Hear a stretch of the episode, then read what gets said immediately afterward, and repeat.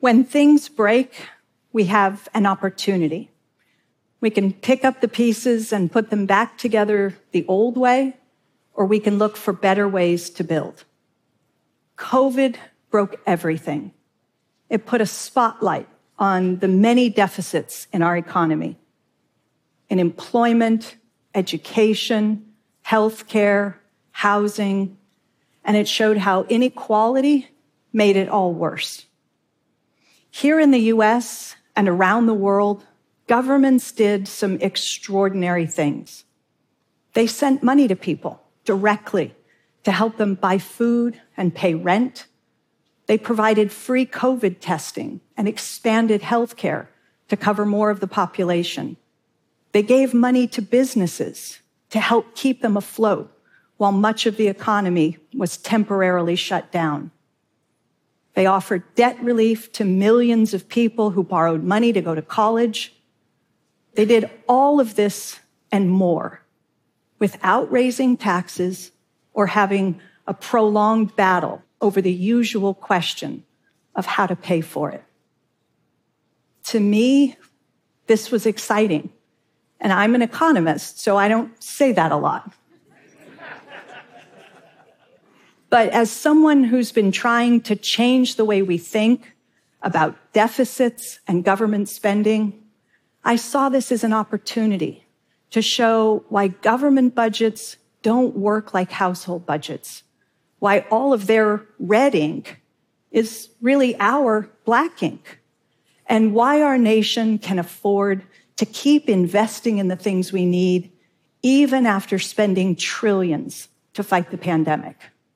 For a while, it looked like the US and other countries were starting to break the mold on the old way of thinking about deficits and taxes. But now, here we are, just a handful of months after all of that bold action, and we're sliding back into our old habits of thought. Can we build affordable housing and fix crumbling infrastructure? Can we expand Medicare to include dental, vision, and hearing? Can we tackle our climate crisis? As Congress debates these questions, everyone is back to asking, how will you pay for it? It's the wrong question. In fact, the right questions don't involve money at all. Instead of worrying about where the financing will come from, we should be asking, are these things worth doing? And do we have the real resources, the people, the equipment, the raw materials, and the technology to do them? Will they make society better off? And do we have the political will to act? I'm one of a handful of economists who contributed to the body of academic scholarship known as MMT, or Modern Monetary Theory. MMT provides an accurate description of how a fiat currency, like the US dollar or the British pound, actually works. It reminds us that we're no longer on a gold standard, so finding the money to pay for the things we need is never an issue for countries like the US or the UK if we're going to fix what's broken in our economy, we have to fix the way we think about the limits on government spending.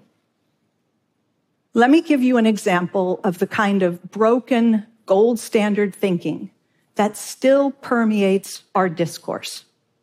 Back in 1983, the Prime Minister of Great Britain, Margaret Thatcher, said these words If the state wishes to spend more, it can do so only by borrowing your savings or by taxing you more.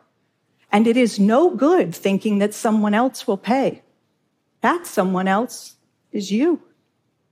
There is no such thing as public money. There is only taxpayers' money. Maybe you've heard the contemporary version of Thatcher's dictum there is no magic money tree. It's just another way of saying that everything must be paid for and that the taxpayer is ultimately on the hook for whatever the government spends. it sounds worrying. As individuals, we know that when we borrow money to go to college, start a business, or buy a home, we're personally saddled with that debt. We have to find the money to pay it back. Taking on too much personal debt can lead to all sorts of problems. Even small businesses and large corporations have to walk a fine line when it comes to debt. But the federal government is fundamentally different. Unlike the rest of us, Congress never has to check the balance in its bank account to figure out whether it can afford to spend more. As the issuer of the currency, the federal government can never run out of money. It can afford to buy whatever is available and for sale in its own currency. Now, that might mean spending on roads and bridges, a military arsenal, or hospitals and schools.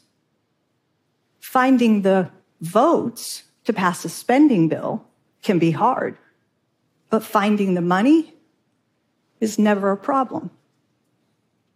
They just create it. So here's how it works.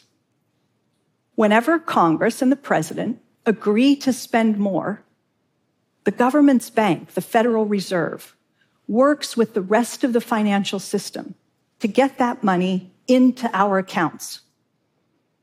Everything's done electronically, so there's no physical printing of money involved. If you got a $1,400 check from the federal government earlier this year, or if your company received money to help cover payroll and other expenses, then you received some of the newly minted digital dollars that were created to support our economy. No taxpayers were involved in that process. It was all done using nothing more than a computer keyboard. So, why are we hearing so much about the need to raise taxes to pay for infrastructure and make other investments in our economy? In a word, deficits. We've all been conditioned to worry about deficits. So lawmakers are looking for ways to spend more without adding to the deficit.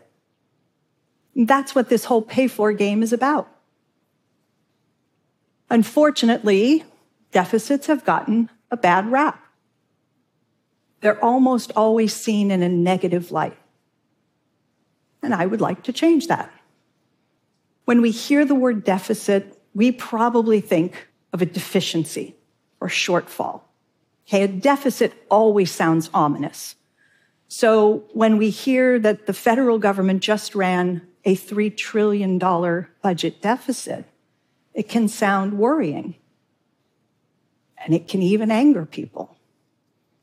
But there's another way to think about government deficits. Just as a six becomes a nine, when we view it from a different angle, a government deficit becomes a financial surplus when we look at it from another perspective. A deficit hawk might look at this picture and see nothing but a sea of worrying red ink. That's not how I look at it. Here's what I see. I see what's happening on the other side of the government's ledger. When the government spends more than it taxes away from us, it makes a financial contribution to some other part of the economy. Their red ink is our black ink. When you look at it this way, it becomes clear that every deficit is good for someone.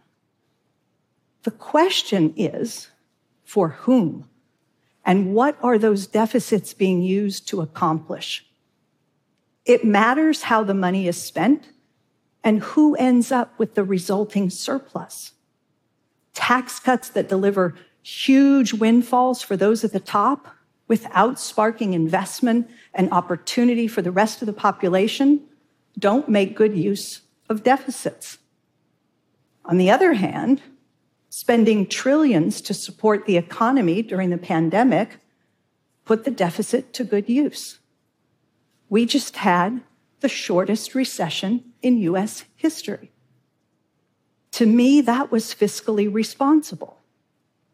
Being responsible shouldn't mean running the government's finances like a household. Instead of trying to keep the deficit in check, Congress should be focused on keeping inflation in check. That's the real limit on spending. And it's the thing to watch out for if you're thinking about spending trillions on things like infrastructure, healthcare, and free college. Instead of asking, how will we pay for it? Congress should be asking, how will we resource it? To answer that question, think of people, factories, equipment, and raw materials like wood and iron. If we're going to build high speed rail, fix crumbling infrastructure, and green our economy, then we'll need concrete, steel, and lumber. We'll need construction workers, architects, and engineers. We'll need companies that can fill thousands of orders for solar panels, EV charging stations, and electric school buses. If our economy has the productive capacity to quickly supply all of those things, then we can easily resource it. Or take healthcare or free college. Paying the bills to expand Medicare to include dental, vision, and hearing is easy.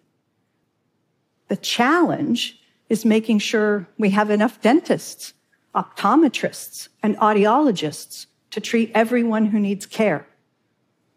And if you want a resource free college, then you need the faculty, the classrooms, and the dormitories to teach and house more students. In a full employment economy, all of the resources you need are, well, fully employed. There's no spare capacity anywhere in the system. So if the government suddenly tried to make all of these investments at once, it would quickly discover that it doesn't have the people or the building materials to do the work. To get the resources it needs, it would have to compete with the private sector, bidding up wages and prices. That would be inflationary, and it would be fiscally irresponsible. We are a long way from full employment.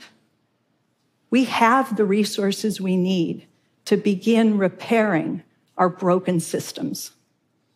But we have to believe it's possible. We can't let words like debt and deficits hold us back. With a better understanding of public money, where it comes from, and how it works, we can take aim at the many real deficits that are bearing down on us. In every crisis lies an opportunity. We can pick up the pieces and try to reassemble the fragile systems that were in place before the pandemic, or we can build anew, shaping our bountiful resources into the kind of world we want to live in, one that cares for our people and our planet. I truly hope we choose to be bold. Thank you.